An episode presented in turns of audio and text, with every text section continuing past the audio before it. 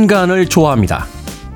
매년 1월 1일 처음으로 직장에 출근하는 아침 첫 아이를 낳고 기쁨의 눈물을 흘리는 날.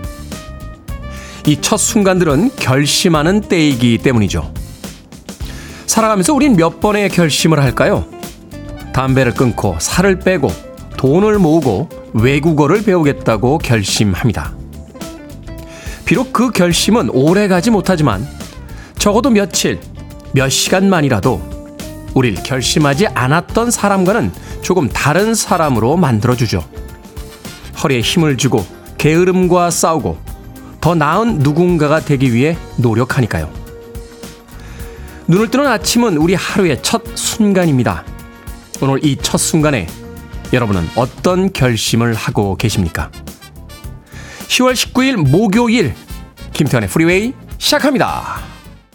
바리톤처럼 굵은 목소리가 인상적이죠. Barry White의 You're the first, the last, my everything으로 시작했습니다.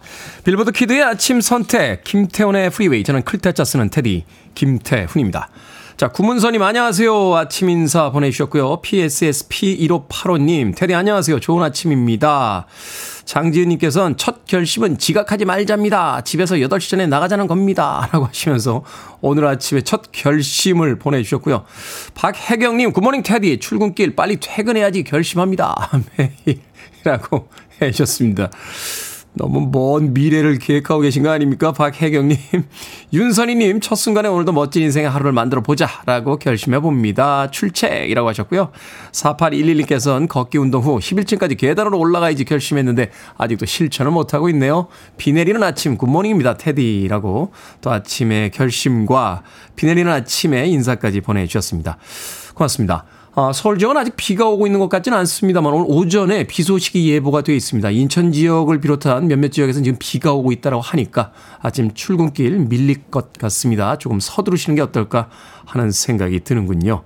그런가 하면 최홍주님께서는 결심과는 반대로 돈을 빼고 살을 모았네요. 테디 good morning이라고 하셨는데 뭐 그것도 모은 거 아닙니까? 아, 돈으로 내 살을 모았으니까 몸에다 저축했다라고 생각하시는 아침이었으면 좋겠네요. 자, 청취자들의 참여 기다립니다. 문자번호 샵 1061, 짧은 문자 50원, 긴 문자 100원, 콩으로는 무료입니다. 유튜브로도 참여하실 수 있습니다. 여러분 지금 KBS 2라디오 김태훈의 프리웨이 함께하고 계십니다. KBS 2라디오 yeah, go ahead. 김태훈의 프리웨이 His heart is a soul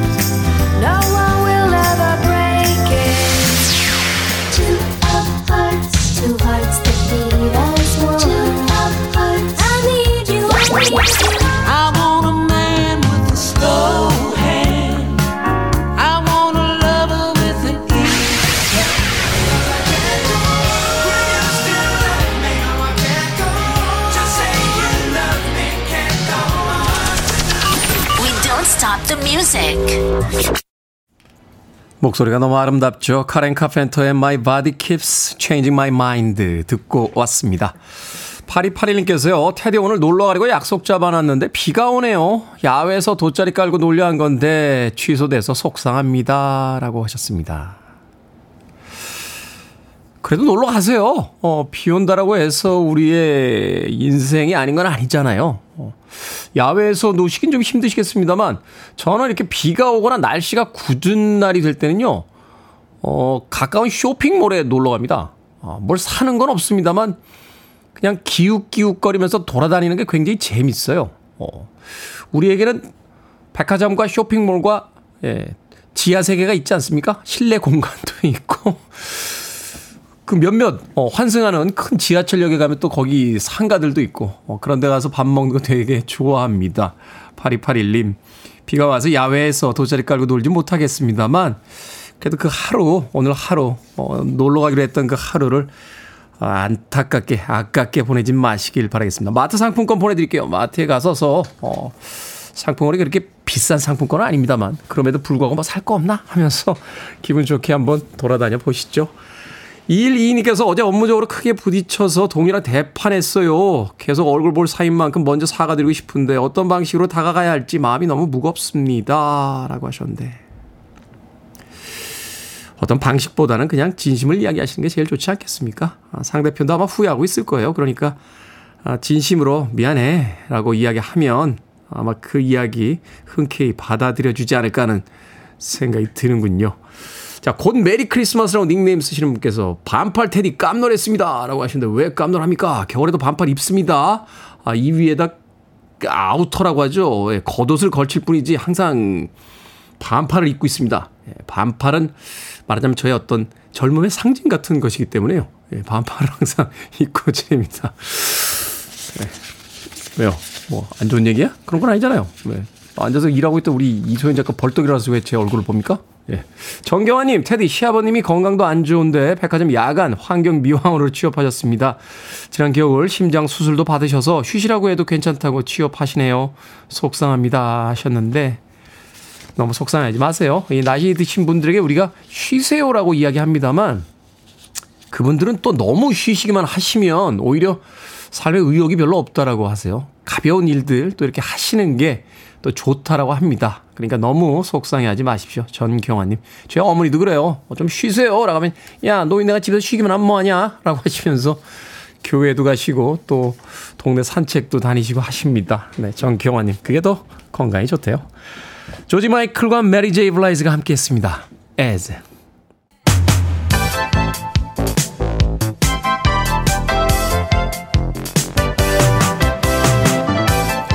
이 시간 뉴스를 깔끔하게 정리해 드립니다. 뉴스 브리핑 캔디 전예현 시사평론가와 함께합니다. 안녕하세요. 안녕하세요. 캔디 전예현입니다. 자, 조 바이든 미국 대통령이 이스라엘에 도착했습니다. 이스라엘과 지금 하마드죠. 하마드 간의 이제 전쟁을 중지하기 위한 건데 요르단 방문은 역시 취소가 된 거죠? 아, 그렇습니다. 하마스. 네네네. 하마스.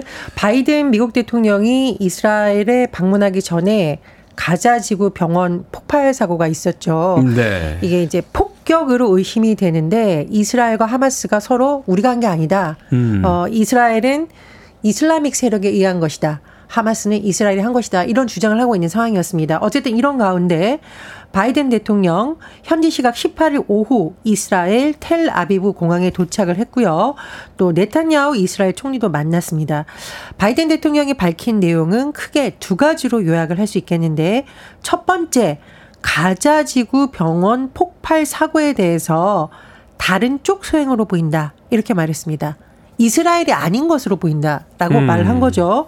그렇다면 이것은 테러 그룹의 로켓 오발 사고라는 이스라엘의 입장과 일치하면서 다시 한번 이스라엘의 손을 들어준 것이라고 해석을 할 수 있겠고요. 또 바이든 대통령은 1억 달러 규모로 가자 지구 요르단 서안에 대한 지원 의사를 밝혔습니다. 자, 그런데 우리가 주목할 또 다른 지점이 있습니다. 지금 이스라엘이 가자 지구에 지상군을 투입해서 대규모 네. 보복전을 감행할 거냐 말 거냐 이것이 국제사회 관심사인데 사실 이제 지상전이 시작이 되면 이게 장기전이 된다로 봐야 되는 거잖아요. 장기전이 될 뿐더러 뭐 민간인뿐만 아니라 이제 그렇죠. 대규모 민간인 피해가 더 커질 수가 있는데요. 바이든 대통령의 메시지는 이스라엘은 과잉 보복을 자제하라 이렇게 해석이 됩니다. 정의를 추구했지만 실수도 했다라고 언급을 한 건데요. 과거에 9.11 테러 당시 미국인들의 이제 분노나 이런 것을 같이 언급하면서 이스라엘이 과도하게 보복 공격을 하는 것은 자제해야 된다. 이런 취지의 메시지를 냈습니다. 바이든 대통령이 네타냐후 이스라엘 총리의 비공개 회담에서 민간인 희생을 최소화하는 방안 등을 이야기한 것으로 알려지고 있는데요. 이번 가자지구 병원 사건으로 여성, 어린이, 피난민, 상당수가 희생된 것으로 전해집니다. 희생자들의 그 어, 면면을 보니까 민간인 피해자들이 거의 대부분이더라고요. 군인들이 아닌 전쟁이 누구에게 그 비극인지를 다시 한번 좀 생각해 봤으면 좋겠습니다. 자, 이태원 참사 유가족이 이태원 참사 진상규명 특별법 제정을 요구하면서 일주기 추모식에 윤석열 대통령을 초청했다고요? 예, 시민 추모대회가 오는 29일 서울 광장 앞 세종대례에서 열릴 예정입니다. 이태원 참사 발생 일주기를 앞두고 있는 거죠. 이런 가운데 이태원 참사 유가족 협의회 시민대책위가 어제 서울 용산구 대통령실 앞에서 기자회견을 열고 이 추모대회에 윤석열 대통령을 정중하게 초대한다. 이렇게 밝혔습니다. 윤 대통령이 이 추모대회 참석해 줄 것을 공식적으로 요청한 건데요. 이외에도 유가족협회의 주장, 특별법이 하루속히 제정돼야 된다는 겁니다. 특히 이 특별법이 빨리 제정되도록 대통령이 유가족의 심정을 조금이라도 이해한다면 협조해 주길 바란다라고 말을 했고요. 어, 또 한 분은 이렇게 말씀하셨네요. 윤 대통령에게 카메라와 마이크 앞에서가 아닌 유가족 앞에서 진정성 있는 사과와 위로를 해달라. 이렇게 말하기도 했습니다. 유가족들은 기자회견을 마친 후 이 초청장을 신진영 대통령실 시민사회 수석실 행정관에게 전달했는데요. 어, 청와대가 어떤 메시지를 나올지 또 윤석열 대통령은 이날 과연 참석할지 주목이 됩니다. 자, 참담한 교육 현장 소식입니다. 최근 10년간 스스로 목숨을 끊은 교원이 무려 144명이라고요. 예, 일반적으로 우리가 이제 교사, 교원들은 굉장히 좋은 직업이다라고 생각을 하는데 최근에 어떤 상황을 보면 이분들의 고충이 만만치 않은 것으로 드러나고 있고요. 특히 국회 교육위원회 국민의힘 이태규 의원이 교육부에서 받은 자료를 분석해 봤더니 극단 선택을 했던 교원은 2014년 6명이었습니다. 그런데 2021년 25명까지 늘었고요. 지난해 20명, 올해 현재 14명으로 파악됐다라고 합니다. 그런데 이제 초등학교, 중학교, 고등학교 이렇게 나눠서 봤더니 이렇게 안타깝게 생을 마가한 교원들 54.2%가 초등학교 교원이라고 하고요.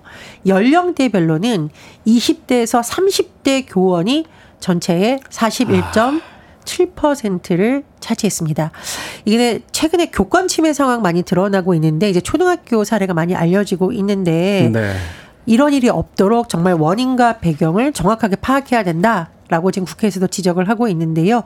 어, 참고로 말씀드리면 혹시 이런 고민이 있는 분들은 어, 이런 여러 예방 전화나 이런 것 있습니다. 그래서 이런 것도 좀 이용하시길 바랍니다.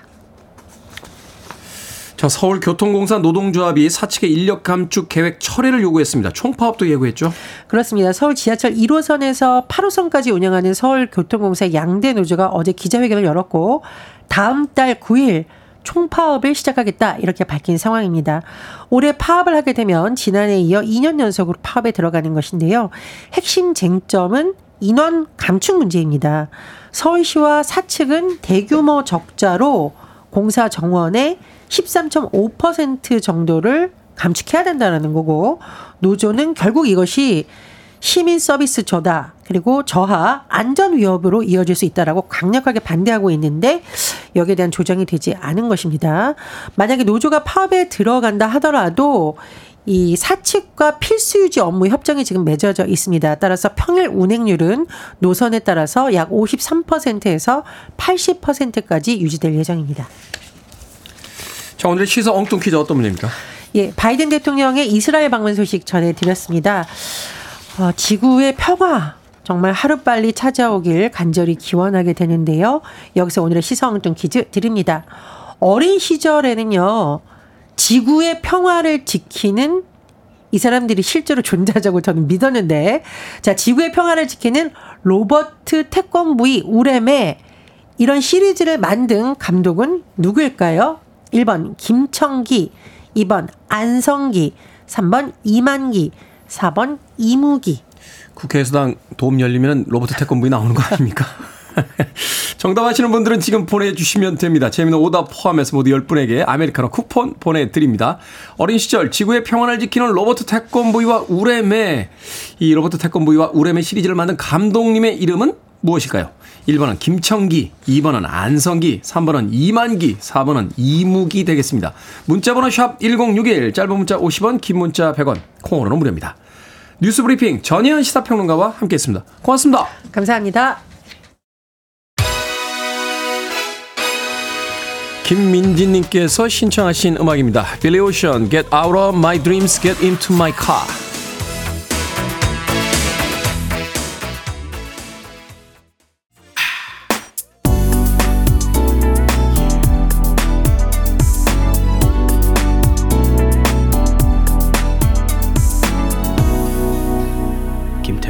Freeway. 피터 세트라의 목소리 시원하네요. 시카고의 Will You Still Love Me 듣고 왔습니다.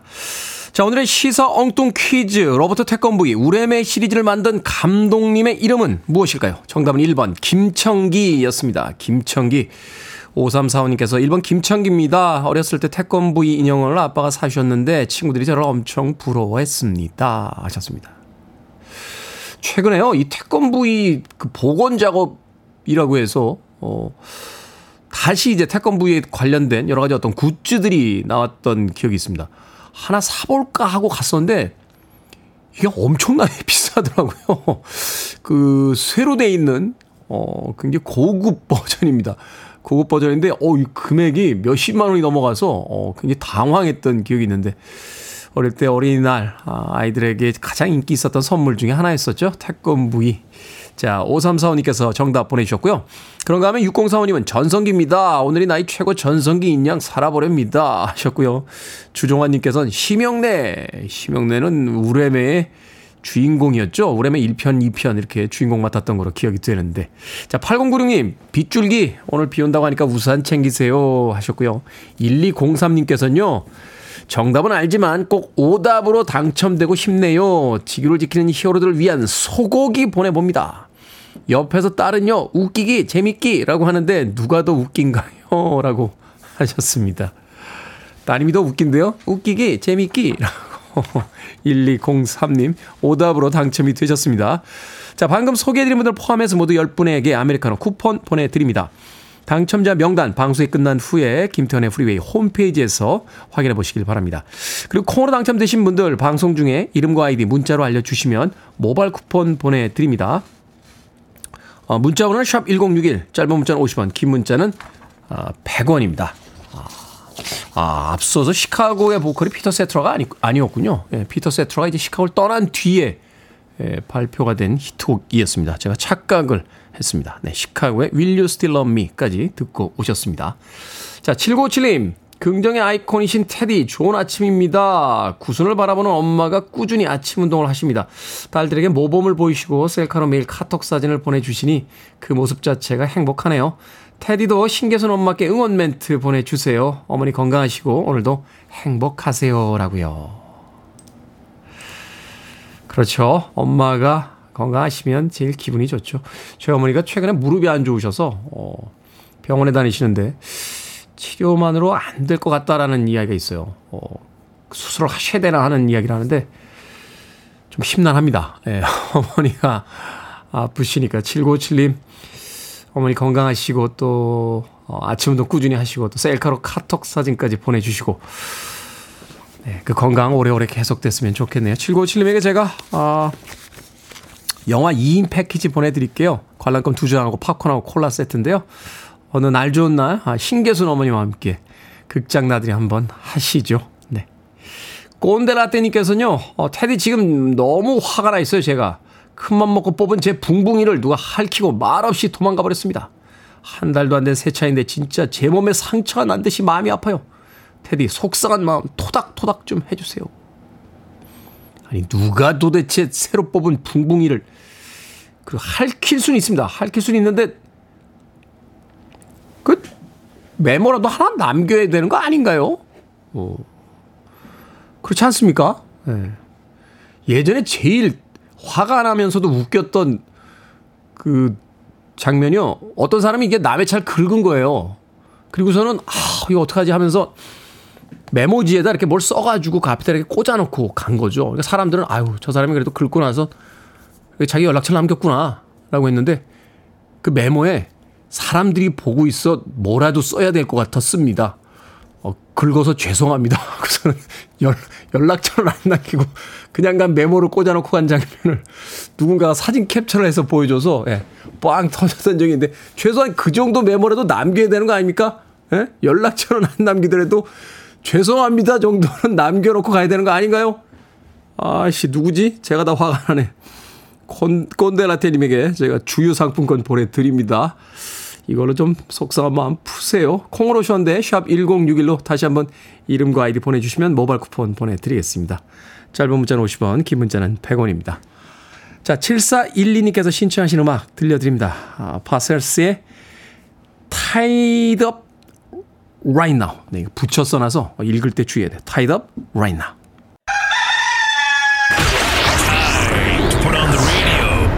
김태훈의 프리웨이?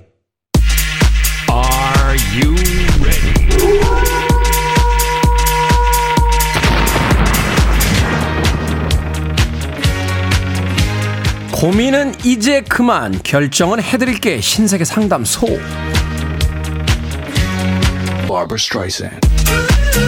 8910님 동료 중에 얌체가 있는데 회사 비품 나눠주면 마음에 드는 거 항상 먼저 인터셉트 합니다 저도 다음엔 번개보다 빨리 nice catch 할까요? 아니면 저는 욕심 부리지 말고 그 아이 욕이나 할까요? 욕심 부리지 말고 욕이나 합시다 그게 제일 나아요 9121님, 한라산으로 단풍 구경 갈까요? 아니면 일당벌로 귤을 따러 갈까요? 일당벌로 귤 따러 갑시다. 단풍은요, 맘만 먹으면 우리 발밑에 낙엽만으로도 충분히 만끽할 수 있습니다. 홍은견님, 친정 부모님께서 고구마랑 밤을 보내주셨는데 뭘 먼저 쪄먹을까요? 밤. 아, 삶은 밥 먹고 싶다. 0399님, 오늘 점심을 시켜 먹을까요? 아니면 나가서 먹을까요? 매일매일 사 먹어야 하는 점심, 매일매일 고민입니다.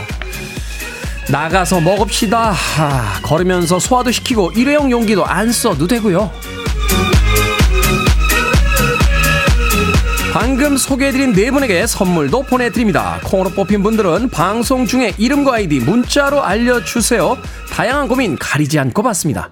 문자번호 샵 1061, 짧은 문자 50원, 긴 문자 100원, 콩으로는 무료입니다.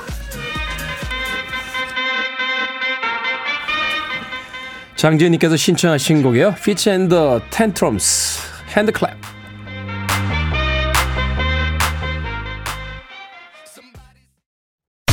listening to one of the best radio stations around.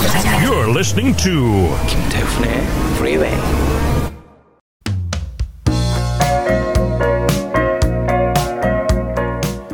빌보드 kid의 아침 선택 KBS 2 라디오 김태훈의 프리웨이 함께하고 계십니다.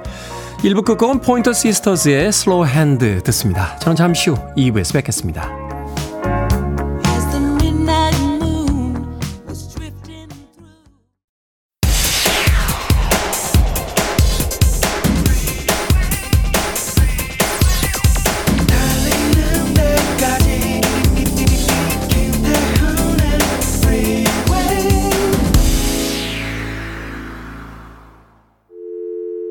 I need your arms around me. I need to feel your touch.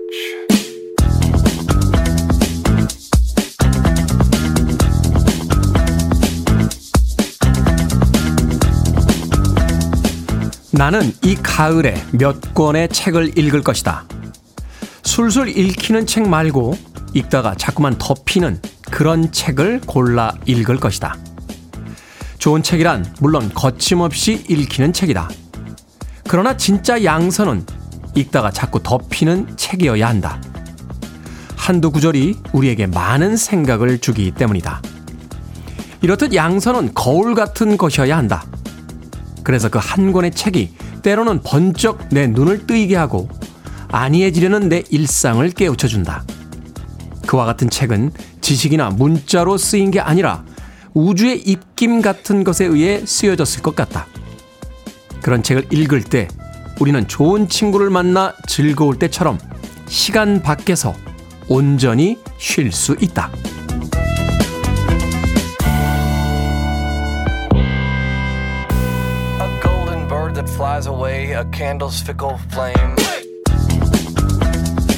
뭐든 읽어주는 남자. 오늘은 청취자 박란위 님이 보내주신 법정 스님의 글을 읽어드렸습니다.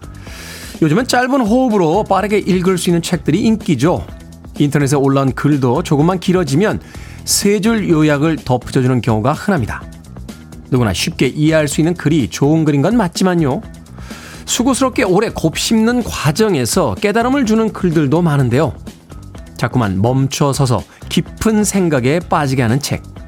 그런 기회를 주는 책 한 권. 이 가을에 읽어보고 싶네요. 제리 레퍼티의 Right Down the Line 듣고 왔습니다. 자, 김태훈의 프리웨이 2부 시작했습니다. 앞서 일상의 재발견, 우리 하루를 꼼꼼하게 들여다보는 시간, 뭐든 읽어주는 남자.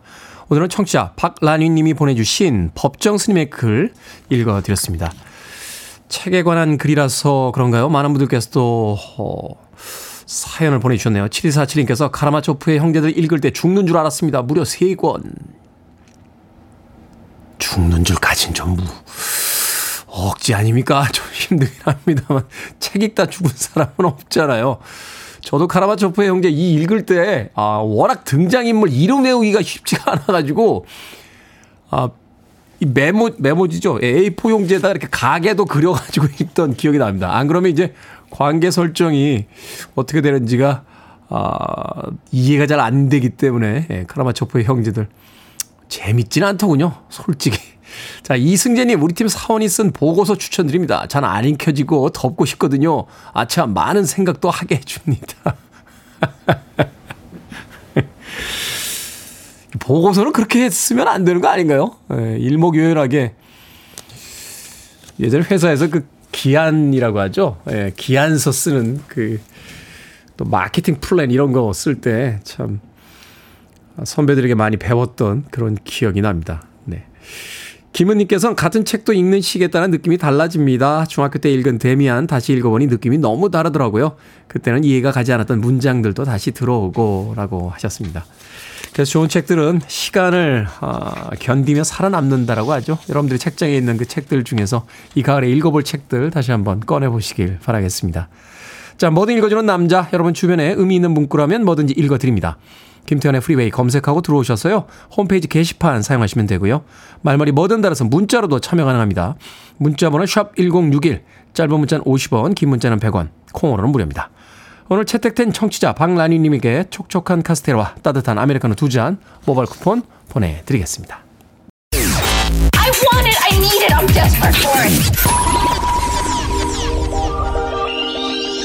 Okay, let's do it. 프리웨이 두 곡의 음악 이어서 듣고 왔습니다. 타미아 피처링 탈립 퀄리의 Officially Missing You 그리고 넬리 피처링 시티 스퍼드의 Ride Wit Me까지 두 곡의 음악 이어서 들려드렸습니다. 아, 이덕래님, 테디 어젯밤에 폰을 끄고 잤더니 알람 소리를 못 들어 늦잠 잤네요. 시계 보고 깜짝 놀라 일어나니, 일어나서 옷만 대충 껴입고 나왔습니다. 회사 가서 씻으려고요. 하필 아침 전체 미팅 있는 날 늦잠이라니 큰일이네요. 라고 하셨습니다. 그러니까 왜 이렇게 꼭 중요한 날 늦잠을 자게 되는지 모르겠어요. 어. 휴대폰을 끄고 주무셨다고. 네. 끄지 마시고요. 그 수면 기능이 있습니다. 몇 시부터 몇 시까지는 문자나 전화가 와도 안 받는 수면 기능이 있거든요. 그리고 전화는 무음으로 해놓으셔도요. 알람은 울립니다. 예. 그러니까 그렇게 하시면 어떨까 하는 생각이 드는 거죠. 저는 항상 예. 그렇게 해놓거든요. 어. 그러니까 11시부터 4시 사이로는 저한테 문자나 전화하셔도 연결이 안 됩니다. 알고들 계세요. 예. 이동네님, 서두르 십시오. 자, 0143님, 20살 저희 딸 생일입니다. 재수학원 다니며 곧 있을 수능을 볼 우리 딸. 지금도 태훈님 라디오 들으며 학원 가고 있을 텐데 생일 축하한다고 전하고 싶어요. 소윤아, 생일 축하해. 태훈님이 이상형이라네요. 에? 20살 따님이요? 에? 에? 뭐, 변하니까요. 이상형이라는 거. 잠깐 이상형이었겠죠. 잠깐. 그러니까 우리 사랑도 길게 유지되는 사랑이 있고요. 영원한 사랑 이런 게 있고 일주일 동안만 이렇게 굵고 짧게 예? 그렇게 사랑하는 사람도 있잖아요. 예, 그러니까 한, 한 15분 정도 이상형이었다라고 해도 이해합니다. 예, 0143님. 아, 뭐 하나 드려야겠다. 이상형까지 나왔는데 예, 치킨 한 마리와 콜라 보내드립니다. 아, 재수학원 다니면서 곧 있을 수능 준비하는 그 20살 예쁜 소윤 양과 함께 예, 이상형이었던 예, 태훈 아저씨가 보내준 거라고 맛있게 나누시길 바라겠습니다. 자, 애시드 하우스 킹스의 음악 듣습니다. This heart is a stone.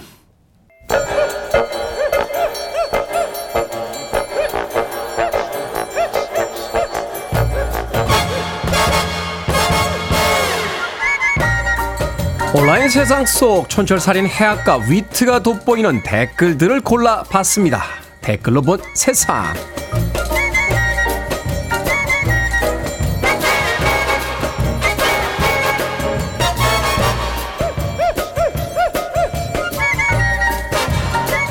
첫첫 번째 댓글로 본 세상. 며칠 전 호주 빅토리아주의 머레이강에서 캥거루와 남성의 격투가 벌어졌습니다.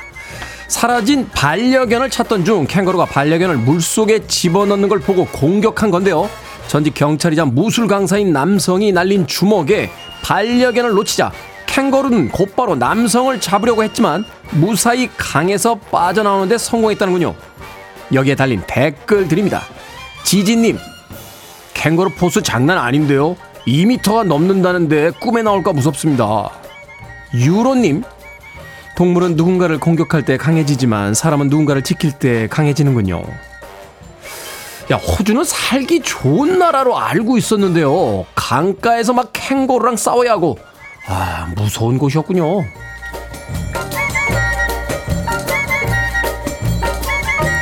두 번째 댓글로 본 세상. 요즘 배달 앱 이용자 수가 줄어들고 있다고 합니다. 올해 상반기에 배달 앱 세 곳을 이용한 이용자 수는 월 평균 2,940만 명 정도였다는데요. 지난해 같은 기간에는 월 평균 3,410만 명이 이용했다고 하니까 470만 명 정도가 배달 앱을 떠난 겁니다. 국내 최대 바이크 커뮤니티에는 배달 세트를 판다면서 배달용 중고 바이크 매매글이 하루에도 여러 개 올라온다는데요. 여기에 달린 댓글 드립니다. 럭키님, 배달비도 비싸지만 물가 때문에 음식값이 비싸서 시켜 먹질 못합니다. 플러스님, 저는 운동할 겸 슬슬 걸어가서 사옵니다. 날씨도 시원하고 햇빛도 좋고 기분 건강도 좋아지거든요. 지구의 환경을 위해서는 나가서 사먹는 것이 더 좋지만 또 배달하시던 분들이 일자리를 잃으신다니 참 쉽지 않은 세상이네요.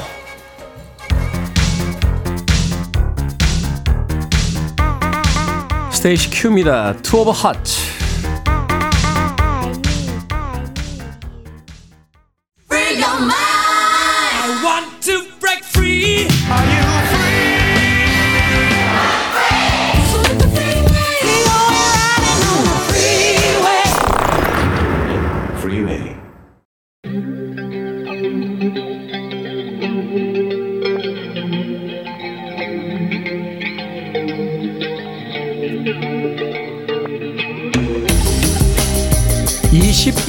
세기의 키워드로 우리의 역사를 살펴보는 시간 역사 대자뷰 오늘도 공간역사연구소 박광일 소장님과 함께합니다. 안녕하세요. 안녕하세요. 자 며칠 전에 광화문 앞에서 큰 행사가 열렸습니다. 일제 강점기 때 훼손된 이 광화문 월대가 100여 년 만에 이제 복원되는 기념하는 행사였는데 오늘은 그래서 이 월대가 뭔지 또 어떤 의미를 지니고 있는지 좀 여쭤보도록 하겠습니다. 네, 이 월대라고 하면 이제 건축과 관련된 답사를 다니시는 분에게는 굉장히 익숙한 낱말이지만 네. 보통 분들은 무슨 뜻일까 이렇게 약간 고민할 수 있는 또 그런 낱말이기도 합니다. 저도 사실 그렇게 익숙한 단어는 아니에요. 월대가. 네. 그러니까 한자 뜻만 풀어보면은 달월자에다가 이제 약간 언덕을 뜻하는 대를 가리키니까 음, 네. 뭐 달을 보는 언덕 이렇게 이제 해석을 할 수 있을 것 같은데요. 건축에서는 중요한 건물이 있을 때 그 건물의 기단 부분을 조금 북돋워서 마당과 같은 것들을 만들어내는 것 이렇게 보시면 될것 같은데요. 네. 어, 국가적으로 이제 중요한 행사가 있는 그런 어떤 공간의 월대를 만드는 경우가 일반적입니다. 그런데 이제 이런 월대를 복원했다. 그다음에 이제 그런 의미를 부여할 때 사실은 그렇다면 언제 어떻게 훼손되었을까 이런 것들을 살펴볼 필요가 있을 것 같은데요.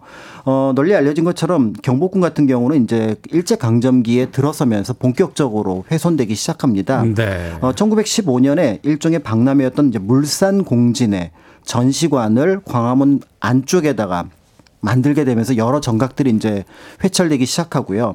그리고 이제 결정적인 사건은 어 1926년에 굳이 새로운 총독부 자리를 경복궁 자리에 비집고 만들어낸 것이 이제 결정타라고 볼 수가 있는데요. 참 못된 게요. 당시만 해도 땅들이 그래도 지금보다 여유가 있었을 거 아니에요. 그렇습니다. 남의, 남의 궁궐을 훼손하면서 거기다가 총독부자 참 못된 거 아닙니까, 진짜? 그렇죠. 그러니까 이제 그 당시 굳이 특히 이제 일본 같은 경우는 남산 일대로 자신들의 어떤 통치 기구들이 있었는데 이때 이제 어떻게 보면 북쪽으로 좀 전진을 했던 모습을 볼 수가 있는데 그 장소가 굳이 경복궁 안쪽이었고 음. 조금 더 구체적으로 말씀을 드리다, 드리자면은 광화문과 근정전 사이 공간에다가 이 총독부를 짓게 됩니다. 어 그리고 이제 근정전 경회로를 제외한 거의 대부분의 건물을 이제 그 헐어내게 되는데요. 네. 두 개의 건물을 만들어 남겨 놓은 이유 가운데 하나는 이제 조선 총독부에서 일종의 부속 건물로 근정전하고 경회로를 쓰려고 남겨놓은 겁니다. 실제로 1926년 10월 1일 그 새 총독부가 낙성식이 있었던 축하연을 경회로에서 어, 펼쳤다는 점에서 이제 그걸 짐작해 볼 수가 있는데요. 네. 자, 이렇게 이제 조선 총독부가 들어서는 과정에서 당연히 그 앞에 경복궁의 정문이었던 광화문이 어울리지 않는다라는 평가를 받게 됩니다. 네. 그래서 어 일제는 어 이 광화문 이제 헐어야겠다. 이렇게 했는데 이 광화문을 헌다고 하니까 여론이 굉장히 안 좋았던 거예요. 당시 이제 일본인이었던 야나기 문해요시부터 시작해서 광화문이라고 하는 거는 경복궁의 상징인데 이거를 한순간에 헐어버린다는 건 말이 되지 않는다. 그러니까 여론이 좋지 않으니까 어 일제는 약간 이제 꼼수를 써서 그 광화문을 음. 건축문 옆 그러니까 동쪽으로 옮겨 버리게 되는데요. 네. 어쨌든 이런 과정 속에서 이제 그 경복궁과 광화문 일대의 어떤 영역들이 이제 회찰이 됩니다.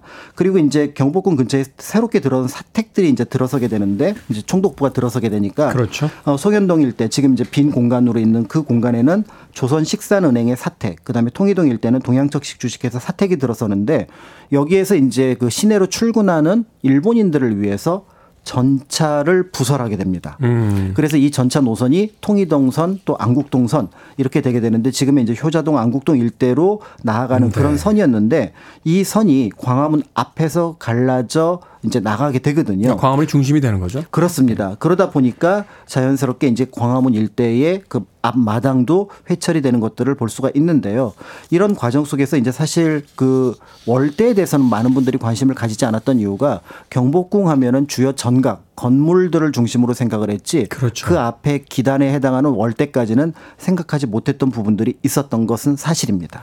이게 조금 다른 얘기는 합니다만 그 유럽의 건축물들 앞에 가면 그 앞에 큰 광장들이 있잖아요. 그렇죠. 사실은 거기서 이제 광장을 둘러싸고 어떤 상점들도 생기고 또 그 안에서 어떤 주요 행사들도 벌어지고 해서 사람들이 모이는 공간인데 우리에게 이제 월대라는 게 바로 그런 어떤 그 쓰임새가 있었던 곳인데 정확하게 보셨는데 실제로 건축물의 권위는 두 가지로 보여질 수가 있는데요. 하나는 건축물 자체의 규모, 네. 그러니까 그 권위를 보여준다면 또 하나는 그 건축물이 어느 정도의 마당 을 음. 가지고 있느냐가 그 권위를 드러내거든요. 그러니까 경복궁 근정전이 탁월해 보이는 이유는 그 건물 자체가 크기도 하지만 정 그러니까 조정이라고 하는 그 마당의 규모가 근정전의 그렇죠. 권위를 보여주는데 말씀하셨던 것처럼 광화문의 권위도 사실은 그 월대가 일정 부분 담당했다 이렇게 볼 수가 있습니다. 원래 부잣집 가면 정원이 크잖아요. 그렇죠. 자, 경복궁조차 광복 후에 바로 복원되진 못했죠? 그렇습니다. 그 일단 조선총독부 건물을 계속해서 뭐 정부정합청사라든지 국립중앙박물관 이런 것들로 쓰고 있었기 때문에 그것을 다른 곳으로 옮기거나 헐지 않는 한은 경복궁에 대한 접근 자체가 어려웠던 부분들이 있었던 거고요. 그런 면에서 볼 때 1995년 그러니까 우리가 알고 있는 옛 조선총독부 청사가 헐리기 전까지는 본격적인 경복궁 복원 작업은 이제 미뤄지게 됩니다. 더불어서 이제 그 앞. 앞에 예전에 이제 육조거리라든지 이런 곳들에 이제 율곡로라든지 사직로를 연결하는 도로가 부설이 되게 되면서 네. 역시 광화문 앞 공간 역시 도로로 인해서 어떤 의미에서 보면은 적극적인 복원 작업을 계획하기는 좀 어려웠던 부분들이 있다라고 볼 수가 있는데요. 그렇지만 이제 총독부 건물이 이제 그 철거되면서 자연스럽게 이제 경복궁 내부 정각을 복원을 하게 되고 그러다 보니까 그 시선이 이제 경복궁 바깥쪽 지금 우리가 살펴보는 어 그 월대라든지 육조거리 일대까지 조금 시선이 넓어지게 되는 거죠. 네. 자 그렇다면 월대는 어떻게 복원될 수 있었던 겁니까? 네, 이제 월대 관련된 자료를 먼저 찾아보게 되는데요. 어 2007년에 이제 광화문을 복원하는 과정 속에서 월대의 존재에 대해서 이제 명확, 하게 이제 인식을 하게 됩니다. 네. 그러면서 여기에 대한 복원에 대한 계획들이 조금씩 이제 나오기 시작했고요. 최근에 이제 광화문 광장을 조금 더 정비를 하자. 그러니까 음. 지금 원래 가운데 있었던 광화문 광장을 지금 서측으로 좀 확장을 했었거든요. 네. 그 과정에서 광화문 광장과 광화문의 어떤 연결고리도 명확하게 좀 정리를 했으면 좋겠다라는 과정 속에서 발굴이 이루어졌습니다. 이 과정에서 이제 월대의 흔적을 찾아내게 됐고요. 앞에서 말씀드렸던 일제가 설치했던 전차 궤도 역시 같이 이제 발견이 되었던 거죠. 그러니까 이제 고민이 되는 겁니다. 음. 어, 1860년대의 경복궁 모습을 복원을 할지 아니면 1910년대, 20년대 비록 침략의 흔적이긴 하지만 이것도 그대로 둘지 그렇지만 이제 우리의 최종 목표는 경복궁 복원이었으니까 네. 경복궁의 시점을 맞춰서 고종 때 월대를 복원하는 쪽으로 이제 결론이 나게 되고요. 다만 이 전차 노선에 대한 부분들은 향후에 어떻게 사람들한테 알릴지는 지금도 이제 연구 중이라고 알려져 있는데요. 네. 이런 과정 속에서 이제 광화문 월대에 대한 복원 작업이 본격적으로 이루어지게 됩니다. 그렇지만 이제 월대의 흔적을 찾아냈고 거기에 월대를 만드는 거니까 어렵게 어려울까 이렇게 생각을 하지만 실제로 여기에도 약간의 좀 사연이 있기도 했었습니다. 네. 그 사연은 음악을 한 곡 듣고 와서 계속 여쭤보도록 하겠습니다. 자, 콜드플레이 음악 듣습니다. Viva La Vida. 콜드플레이의 Viva La Vida 듣고 왔습니다. 빌보드 kid의 아침 선택 KBS 2라디오 김태훈의 프리웨이 역사 데자뷰 오늘 박광일 소장님과 함께 광화문 월대 복원에 대한 이야기 나눠보고 있습니다. 자, 앞서서 이제 광화문 월대 복원이 어떻게 이루어질 수 있었는지 말씀을 해 주셨는데 경복궁 외에 다른 궁궐에도 이 월대와 비슷한 공간이 있겠죠? 맞습니다. 어, 그 고종 때 이제 경복궁을 중건할 때 당연히 이제 그 전에 여러 사례들, 경복궁 자체에 대한 사례도 있겠지만 당시까지 쓰고 있었던 창경궁이나 창덕궁에 대한 사례도 살펴보았을 것으로 보여지게 되는데요. 실제로 이제 최근에 복원하긴 했지만 창덕궁 역시 월대를 가지고 있습니다. 음. 도남문 앞에 이제 월대가 만들어져 있는데요. 그러니까 법궁으로 어떻게 보면 가장 중심되는 궁궐이니까 당연히 이제 월대를 만들었던 것으로 보여지게 되고요. 네. 어, 규모는 조금 더 큽니다. 그래서 길이는 대략 한 50m, 폭은 대략 한 30m 정도였고요. 아. 가운데는 임금이 다니는 길인 어도를 둔 조금 높여놓은 길이 있는 그런 형식으로 만들었습니다. 일종의 그 콘서트 무대 같군요. 예전에 이렇게 둥근 무대를 많이 썼습니다만 요새는 이렇게 무대가 있으면 그 앞에 이렇게 통로를 쭉 빼가지고요. 그렇죠. 관객석 사이로 들어가서 이렇게 막 공연을 하고 이러는데 월대가 약간 그런 느낌인데요. 실제로 그런 역할을 조금 했을 걸로 보여지기도 하거든요. 그러니까 네. 예를 들어서 임금님이 이제 궁궐 밖으로 나갈 때 잠시 머무르고, 음. 그 다음에 이제 또 외부에서 온 사신들이 궁궐 안으로 들어갈 때 잠시 아. 머무르면 이게 이제 중립의 의미도 있지만 또 한편으로 그거를 주변에서 보는 사람들이 보는 멈추는 순간 좀 아. 구경을 하거나 그거를 관람할 수 있기 때문에 그런 역할도 조금은 염두에 두지 않았을까 이렇게 보고 있습니다. 패션쇼의 그 런웨이 같은. 네. 자 월드를 복원하기 위해서 원래 모습이 어땠는지 알아야 하잖아요. 네. 남아 있는 기록이 있었습니까? 네, 이제 기록 이 조금 부실했던 부분들이 있어가지고 일단은 그 발굴을 통해서 그 자취를 일단 찾아내기는 했습니다. 네. 그렇지만 이제 이게 복원의 문제는 또 다른 것이 그 위에 건축물들이 들어가야 되거든요. 그렇죠. 그러니까 그 건축 부재가 혹시 남아 있다면 그 부재를 활용하는 것이 제일 좋고요. 두 번째는 그 건축 부재가 남아 있지 않다면 그 자료를 다시 한번 찾아봐야 되는 부분들이 있었는데 다행스럽게 부재들을 조사를 하니까 몇 곳에서 나왔습니다. 아. 예를 들어서 이제 그 월대 보면은 난간이 있었는데 그 난간석 중에 하나가 이제 경복궁 후원에 이제 방치되어 있었던 것들을 이제 옮겨 놓은 것이 있었는데 이게 그 월대의 난간석이구나. 아. 이거를 이제 확인을 했고요. 이걸 확인했더니 동그릉의 뜻밖의 이 월대 난간석이 한 40개 정도가 있었던 거예요.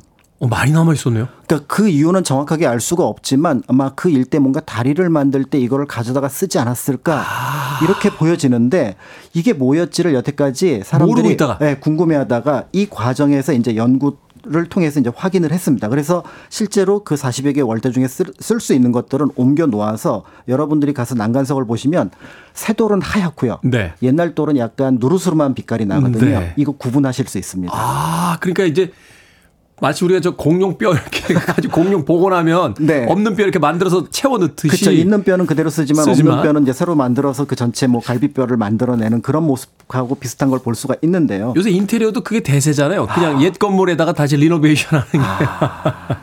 어, 멋있겠는데요? 네, 네. 그래서 이제 그런 것들을 좀 찾아보는 재미도 있고요. 또 이제 월대가 약간 높이는 부분들이 있기 때문에 올라가는 계단이 있는데 어, 궁궐의 계단은 전부 다 이게 소맷돌에다가 굉장히 화려한 용 같은 장식을 합니다. 네. 이 조각도 그럼 다른 궁궐 걸 좀 베낄까? 이러던 참에 조사를 막 해봤더니 이게 호암미술관에 음. 보관이 되어 있었던 거죠. 아. 그래서 이제 그 내용이 밝혀지게 되니까 이제 삼성 측에서도 그럼 우리를 우리가 이것을 문화재청에 기증을 하겠다. 아. 그래서 계단 부분이 다른 돌은 다 하얀데 그 기증된 그 얼굴 부분만 이제 약간 노릇스름한 빛깔로 어, 되어 있는 것을 이제 확인할 수가 있습니다. 역사와 현재가 공존하는군요. 네, 네. 그런 과정에서 이제 사실 우리가 어떤 문화유산을 복원한다는 과정들이 그냥 쉽게 이렇게 어떤 것들을 알아내고 찾아내고 하는 것들이 아니라 이런 과정들을 거친다라고 볼 수가 있고요.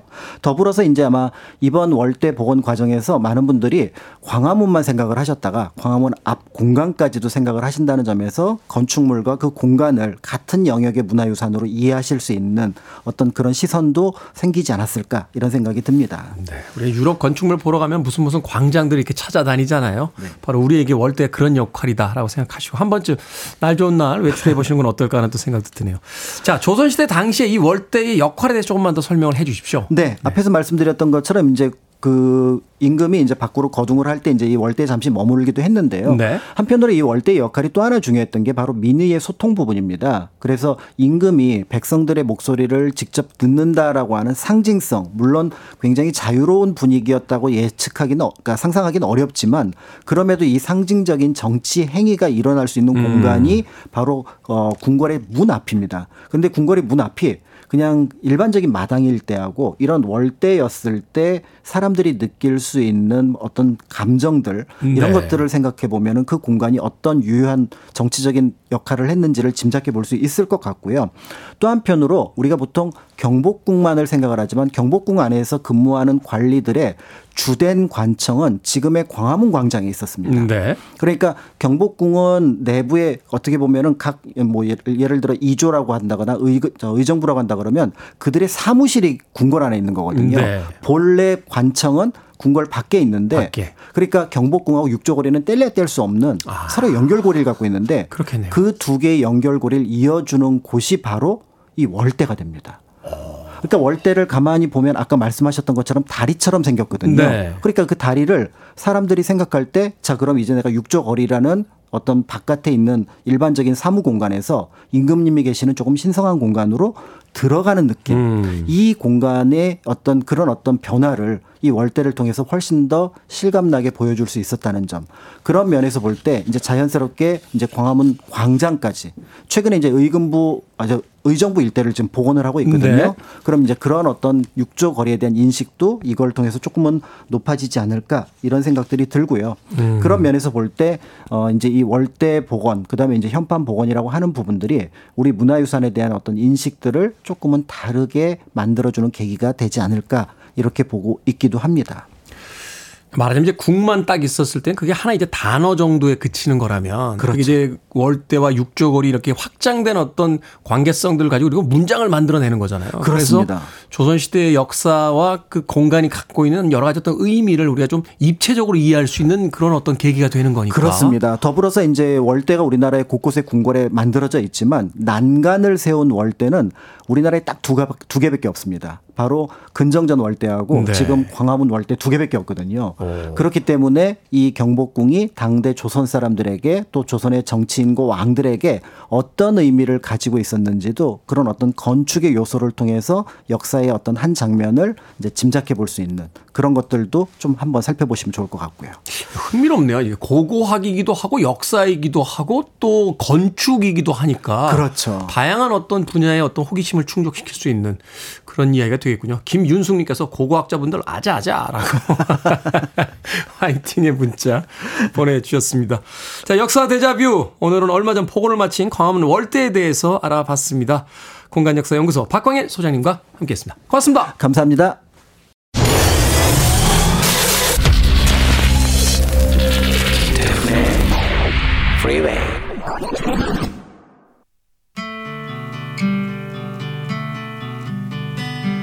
KBS 2라디오 김태훈의 프리웨이 오늘 방송 여기까지입니다. 오늘 끝곡은 에어서플라이의 Lost in Love 준비했습니다.